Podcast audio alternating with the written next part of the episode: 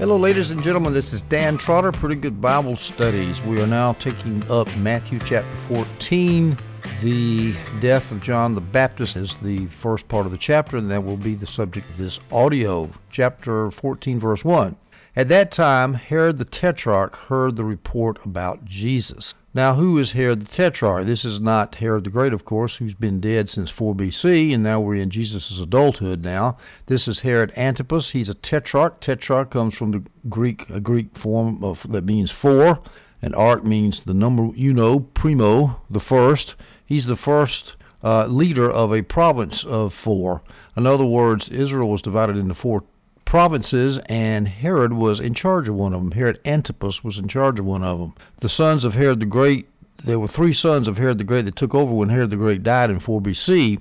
Uh, Archelaus was in charge of Judea and Idumea, which is around Jerusalem and to the south in the Negev desert.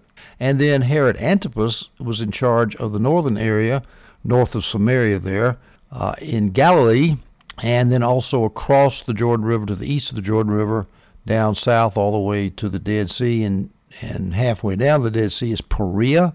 So Antipas was in charge of Galilee and Perea. Now, if you look at the map and go straight east of Galilee, right over the Sea of Galilee, and to the north and south of the Sea of Galilee, but to the east of the Jordan River, that's the Tetrarchy of Philip.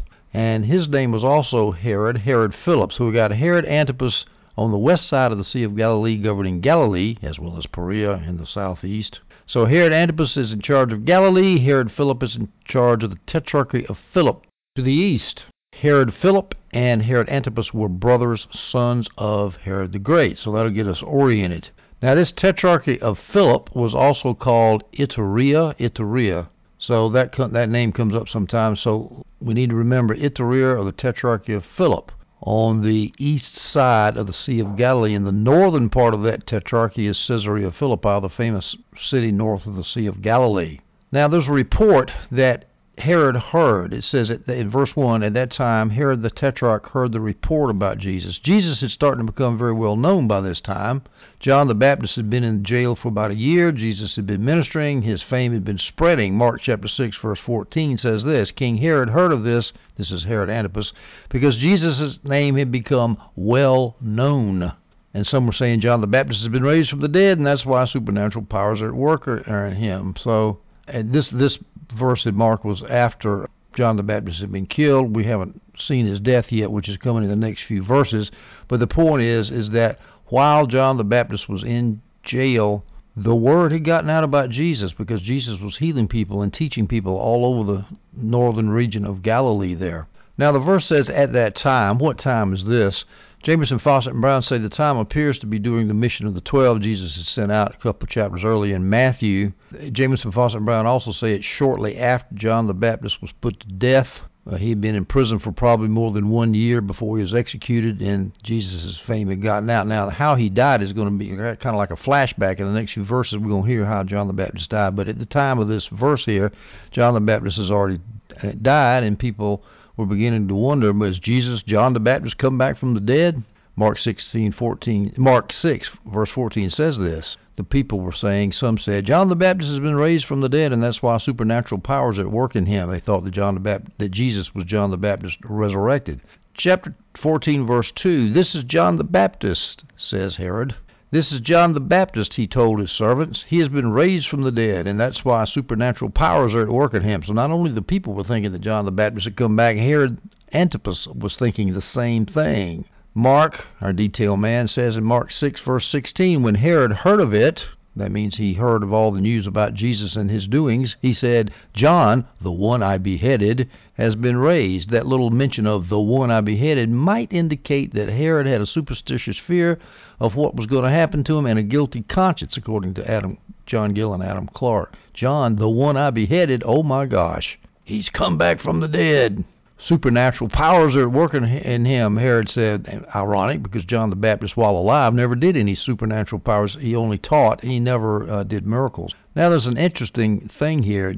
Herod Antipas obviously believes in the resurrection of the dead, or at least, yeah, he believes in the resurrection of the dead. If he thinks Herod, if he thinks John the Baptist has come back from the dead, Well, some people think that Herod Antipas was a Sadducee, which would be quite ironic because Sadducees don't believe in the resurrection of the dead. And the idea is this thing scared Herod so bad that even he, as a Sadducee, believed in the resurrection of the dead when he wasn't supposed to.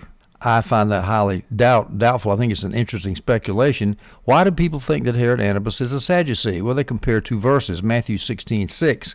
Jesus told them, "Watch out and beware of the yeast of the Pharisees and Sadducees." Mark 8:15, parallel passage says, "Then he commanded them, watch out, beware of the yeast of the Pharisees and the yeast of Herod." And so what ha- what you have there is a parallel between Sadducees and Herod, and if you identify the two, you end up with Herod being a Sadducee. But the problem with that is it could be the yeast of the Herods, referring to the Herodians, the party of Herod, or it could be that there was three groups: Pharisees, Sadducees, and Herod, and that Mark Matthew mentions two of them. I shouldn't say three groups; there were three entities. Pharisees, Sadducees, and Herod. And Matthew mentions two of them, Pharisees and Sadducees, and Mark just mentions another two of them, Pharisees and the east of Herod. Just pick two out. There were two different ones. That doesn't prove anything that Herod Antipas was a Sadducee. That is a rabbit trail that's not worth too much, but it is kind of interesting. This fact that Herod believed that Her- that uh, John the Baptist had r- risen from the dead shows that or reflects the fact that the resurrection of the dead was a common belief among the Jews. They never had any problem with that like the Greeks. They believed in the resurrection of the dead. And as I said, Herod was probably, probably superstitiously fearful and feeling guilty. John Gill says the murdered prophet haunted his guilty breast like a specter, and seemed to him alive again and clothed with unearthly powers in the person of Jesus. I love the way John Gill puts things. Now, why did John the Baptist get killed by Herod? Well, we're going to look at that in just a minute. Here's the primary reason was, of course, is that John was chastising his immorality, which we'll look at in a minute. But there might have been a secondary reason. Herod may have feared the reaction of the Jews to his incestuous marriage. Again, this marriage we'll talk about in a minute. And since the Jews didn't like who Herod Antipas had married, what he had done in his domestic affairs, the Jews were more likely to revolt against Herod. And of course, that would bring trouble with the Roman Empire. Herod Antipas's bosses in Rome and John the Baptist was getting a lot of people to his side. That looks like a political revolution. We've got to stop this. So maybe he was personally offended by having his domestic sex life called out by John the Baptist, or maybe he was scared of a political revolution that John the Baptist might start. But at any rate, he ended up killing John the Baptist. All right, but let's look at the details of that murder. Matthew chapter 14, verse 3. For Herod had arrested John, chained him, and put him in prison on account of Herodias, his brother Philip's wife. That prison, by the way, is Machaerus.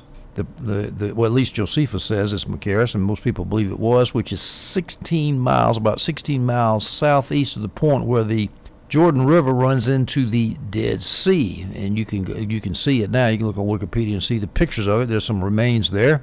Why did Herod put John the Baptist in Machaerus? In the prison there was because of Herodias, his brother Philip's wife. Now, this is where things get interesting. You almost have to have a chart to keep this straight. I finally memorized the chart because I was tired of getting confused by it. Herod the Great, who died in 4 BC, he had 10 wives and he had a lot of children. Well, three of his sons uh, are going to be involved in this story. One of the sons is Herod Antipas, the guy here who is who is just put John in prison. He was one of the sons. And then he had a half brother. He had two half brothers. Now the interesting thing is both half brothers had the same frippin' name. There was Herod Philip the older one and Herod Philip the other one.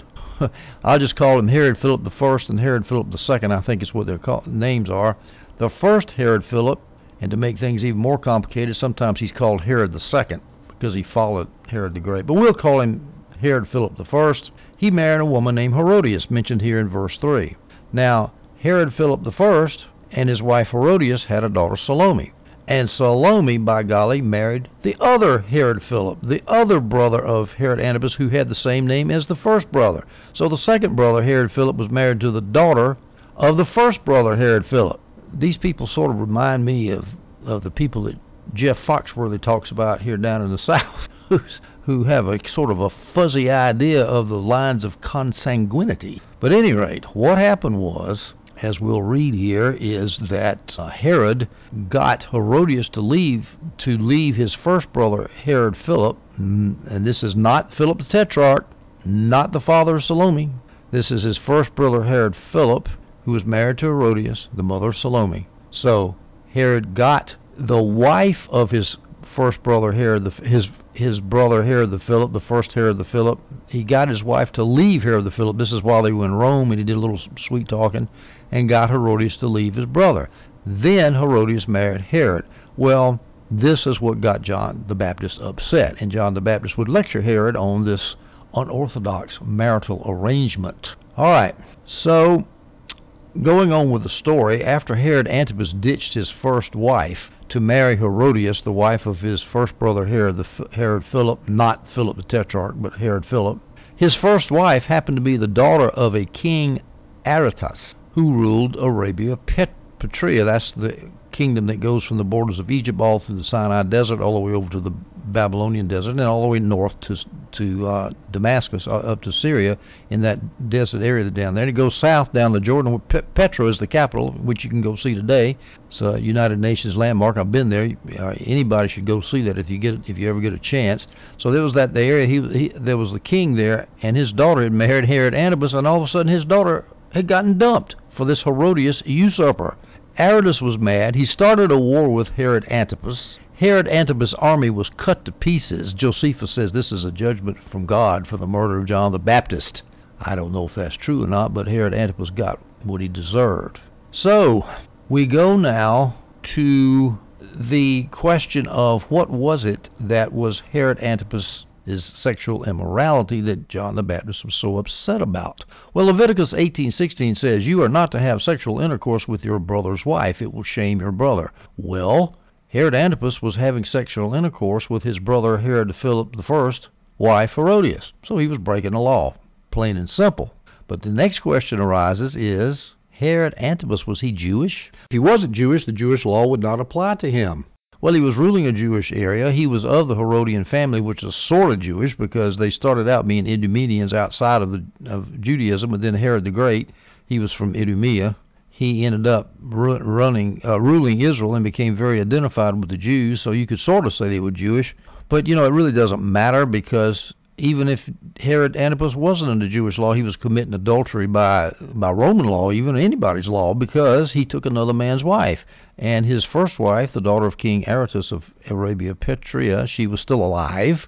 And uh, Herodias was, excuse me, the Herod Philip, the husband of Herodias, was still alive. And so he was committing adultery straightforward. And so what he could have been, what John the Baptist could have been doing is, look, you're you're committing sin by marrying Herodias, and he was basically blaming Herod for adultery, not referring to that Jewish law. The fact that he was his brother's wife was just a detail that happened to fit within the Jewish law. It really doesn't matter. The point is, they were sinning big time, and they were evil people. All right, let's go to verse 4. Since John had been telling him it is not lawful for you to have her, the sense refers to for Herod had arrested John. This is why Herod had arrested John, because John had been telling him it's not lawful for you to have her. Now, again, the law could be referring to that Levitical law, or it could have just been, you know, the law of the Romans or the law, natural law, moral law. You know, you ought not to have her. I'm not really sure about that. But at any rate, we also learn from Luke, the parallel passage, that John the Baptist was getting on Herod Antipas's case for things other than his domestic life. Luke 3, verse 19 says this But Herod the Tetrarch, being rebuked by him about Herodias, his brother's wife, and about all the evil things Herod had done. So apparently, Herod Antipas had been a real SOB, probably killed people. I don't know. Actually, I don't know exactly what he had done. But he had done a bunch of evil things, and so it was not just Herodias that John the Baptist was jumping on Herod Antipas about. Think of the courage it took John the Baptist to do this, to go up to the ruler of your of your province and say, "You are a sinful person." Can you imagine somebody doing that today in America? They would probably have the same result. They would be beheaded. Sooner or later, somebody would behead them because we're living in the United States of Sodom and Gomorrah right now. And nobody seems to care. All right, let's go to verse 5. Though, in Matthew 14, though he wanted to kill him, though he, John uh, excuse me, though he, Herod Antipas, wanted to kill him, John the Baptist, he, Herod Antipas, feared the crowd, since they regarded him, John the Baptist, as a prophet. Now, Herodias probably wanted to kill John too, and probably Herod had stopped Herodias's desires because he feared the crowd. He, the crowd, a bunch of people loved John the Baptist, thought he was a prophet. And you're governor and you kill a prophet, there's going to be consequences to that, perhaps riots, civil commotion, and so forth. There's other reasons besides fear of the crowd that might have motivated Herod to keep John the Baptist alive for a while, even though he wanted to kill him. He could have had a guilty conscience. He knew that John the Baptist was a holy man, was perfectly innocent. He could have been guilty about what he had done with Herodias. Or he could have had a superstitious fear that John the Baptist would come back and haunt him, as he's already said, Oh my goodness, John the Baptist has come back. So these might have been reasons why he refrained from his natural desire to kill John the Baptist. And what were his reasons for wanting to kill him? For one thing, he's being rebuked as an immoral jerk constantly. Uh, and also because uh, he's leading a movement that could cause political unrest, which of course is a deadly fear, a deathly fear on the part of Roman governors. They don't want the emperor to have start asking questions. Let's read the parallel in Mark 6:20 because Herod was in awe of John and was protecting him, knowing he was a righteous and holy man. When Herod heard him, he would be very disturbed, it would hear him gladly. Now here we have a little bit more psychology. Even though he knew that he was sinful, he was fascinated with John the Baptist because the, John the Baptist was an unusual guy, very brave. He was a fire and brimstone prophet, and Herod would listen to that. He want he on one hand he wanted to kill him. John the Baptist on the other hand he wanted to hear him speak to his sins. Said he heard him gladly. Now I don't think there's a problem here when one verse says that that in Matthew 14:5 that Herod wanted to kill John the Baptist, and then in Mark 6:20 it says that Herod was protecting him because he did want to kill him. But on the other hand, he didn't want to kill him. He was conflicted. There's not a contradiction in the Bible, liberals, liberal Protestants who deny everything good about Jesus. Matthew 14, 6 through 7.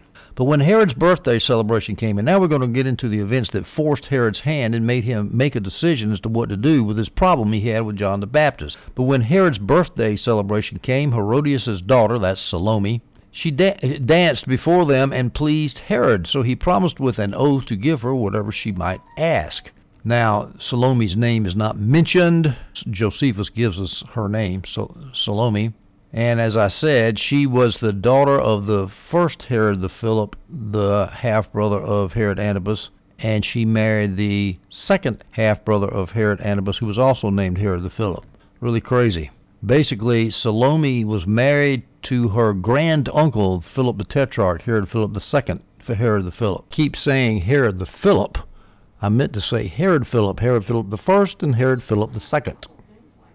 Okay, so I know you're not going to remember all these uh, blood relations. She danced before Herod in this party. Now, this was a birthday party. Some people say it might have been an ascension party uh, to celebrate his ascension to the governorship. I don't know if he's thrown John the Baptist in jail for a while. He's supposedly been there about a year or so. According to some people, I question whether that's what it is, but at any rate, it was a party, probably a birthday party. Uh, the dance, well, why were the guests pleased, and why was Herod pleased? Well, because the dance was obviously lascivious, at least probably. NIV Study Bible says unquestionably, and I tend to, I do agree with that. Mark 6:22 adds the detail, as Mark often does. When Herodias' own daughter came in and danced, she pleased Herod and his guests. So she did a public belly dance of some sort. And Herod said, Ask me whatever you want, and I'll give it to you. Now, Herod was pleased by this dance. Now, here's some options as to why. I just said because it was lascivious, but could, there's some other reasons too, perhaps. It could be because he was shown respect and honor on his birthday, and of course, of being a vain, proud ruler, he was happy with that. Another option as to why he was pleased was because Salome was bright and cheerful. She apparently didn't mind too much that Herod had stolen her mother Herodias away from her father, Herod Philip I. Didn't bother her too much. And of course, the real reason was that her dancing was sensuous, not like how John Gill in old fashioned language puts it. Quote, the airs, gestures, and motions of the lady in dancing, which were so extremely fine and regular that she gave wonderful satisfaction and delight to Herod and the whole company. Well, that bowdlerizes that euphemizes it pretty good. I think that she was probably shaking her booty to put it in uh, modern language, and Herod fell for it, got himself in trouble. Now, Herod said he would give her whatever she asked. There's a little detail again added by Mark, a detail man. Mark 6, verse 23 says, So he swore oaths to her whatever you ask me, I will give you up to half my kingdom. So, whatever I give you up to half my kingdom. That should not be taken literally, according to the NIV Study Bible, and I agree with that. It was a proverbial reference that referred to generosity. I give you everything I have up to half my kingdom. And you don't take that literally. If Salome had asked for half the kingdom, Herod would not have given it to her. And Herodias, when she was later on, we'll see, she was asked by Salome, What shall I ask for? If Herodias really thought that Herod Antipas was literal about it, she would have said, Give me half your kingdom. Perhaps she would have, but no, it was a proverbial expression. And Mark also adds this detail he swore oaths to her, a plural oath, more than one oath. He must have really been uh, fascinated by that dance. Matthew 14:8, and prompted by her mother, this is Salome's mother, she, Salome, answered to Herod the Great, Give me John the Baptist's head here on a platter. And you can imagine Herodias was chomping at the bit, saliva dripping from the corners of her cruel mouth. Hot dog, I've got a chance to get rid of this man who's going around call, calling me an adulterer all the time. Now, it does not say a silver platter. It, I don't know why, but whenever you hear the story, you think, give me, give me his head on a silver platter. It doesn't say silver platter. It was a flat wooden dish upon which meat was uh, served. It doesn't say it was silver. She answered very quickly, uh, by the way, when Salome asked. She, she, she didn't want Herod's mood to change. Go in there and ask for his well, it doesn't say that. We can we can assume, we can speculate that she went in there and said, "Quick, before his mood change, while he's still in his cups, give me John the Baptist's head."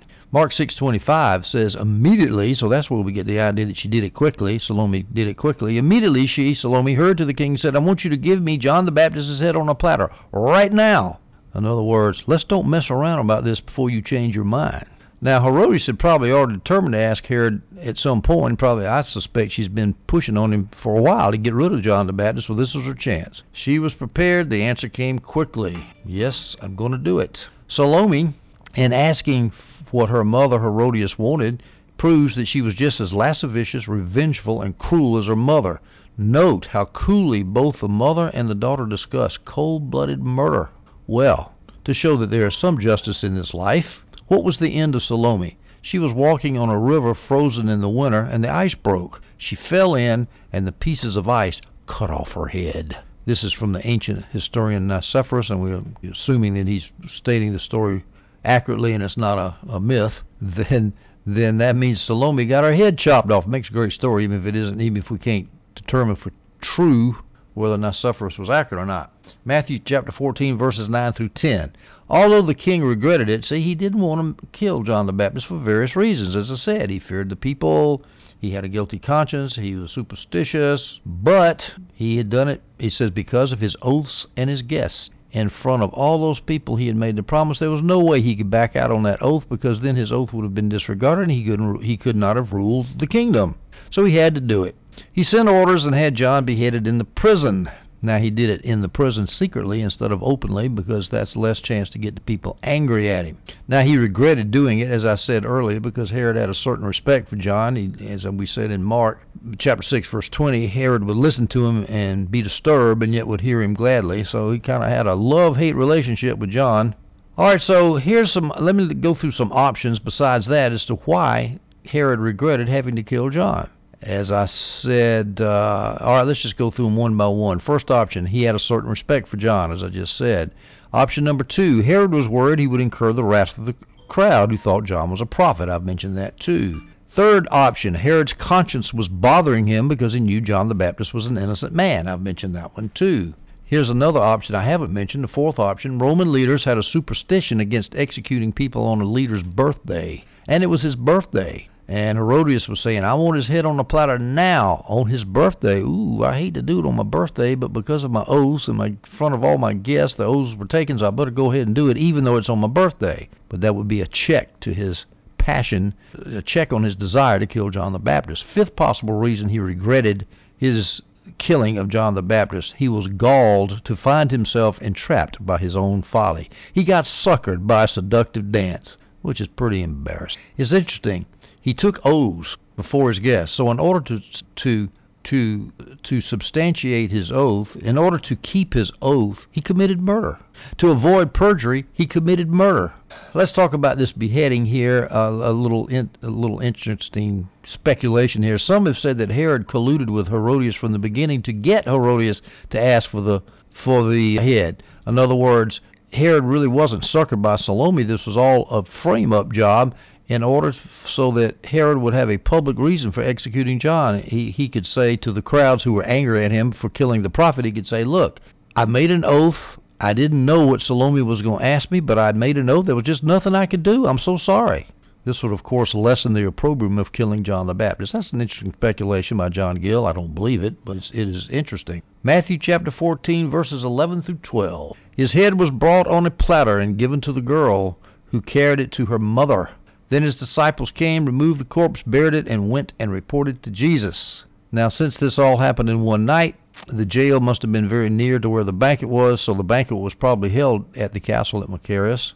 Herodias' triumph over John the Baptist was short lived, however, because shortly after she and Herod Antipas were banished by the Romans to Lyon in southern France, and they died there. This is according to Josephus. Now, the, the disciples removed the corpse. This shows that the disciples had freedom of entry and exit from the prison, and also they probably asked Herod to give access to the body, and Herod didn't want to cause trouble, so he said, "Sure, take the body." And so they did it. And besides that, before that, we know that John's disciples would would take message to John in prison about what the Messiah was doing. Then he would send a message back to Jesus. We've already mentioned that before. So there was no problem with getting access to John the Baptist in the prison. Now, why did they go report to Jesus, the disciples of John the Baptist? They went and reported to Jesus, according to this verse, verse 12. Well, because the disciples had been trained by John the Baptist to respect Jesus as the Messiah. I mean, after all, he baptized him publicly in the River Jordan, and he said that the one coming after me, I'm not unfit to tie his, untie his his sandals. So yeah, they went to report to Jesus, and now John the Baptist's disciples probably became Jesus' disciples. Doesn't say that, but it's a good, reasonable speculation. Adam Clarke has an interesting comment about Herodias. There is no person so revengeful as a lascivious woman who is reproved. Her honor was at stake, and she had no honor. John the Baptist went after her and paid for it with his head. The interesting thing is, is that Jerome, the famous guy living in the fifth century, spent a lot of his time living in Palestine, translated the Catholic Vulgate. Jerome says that when Herodias got the head on the platter, she drew out John the Baptist's tongue and pierced it with a bodkin. A bodkin is a heavy needle with a big eye that they used in sewing back then. He pierced his tongue with a bodkin. In other words, you're not going to say anything bad about me anymore. Well, that's a colorful story. I don't know whether Jerome was right or not, but it's an interesting story. Verse 13, Matthew 14. When Jesus heard about it, heard about the death of John the Baptist, he withdrew from there where he was by boat to a remote place to be alone. When the crowds heard this, they followed him on foot from the towns. All right, now the disciples of John the Baptist have now met up with Jesus, and we're now going to talk about the feeding of the 5,000. I think I'll hold that until the next audio. Hope you enjoyed this one.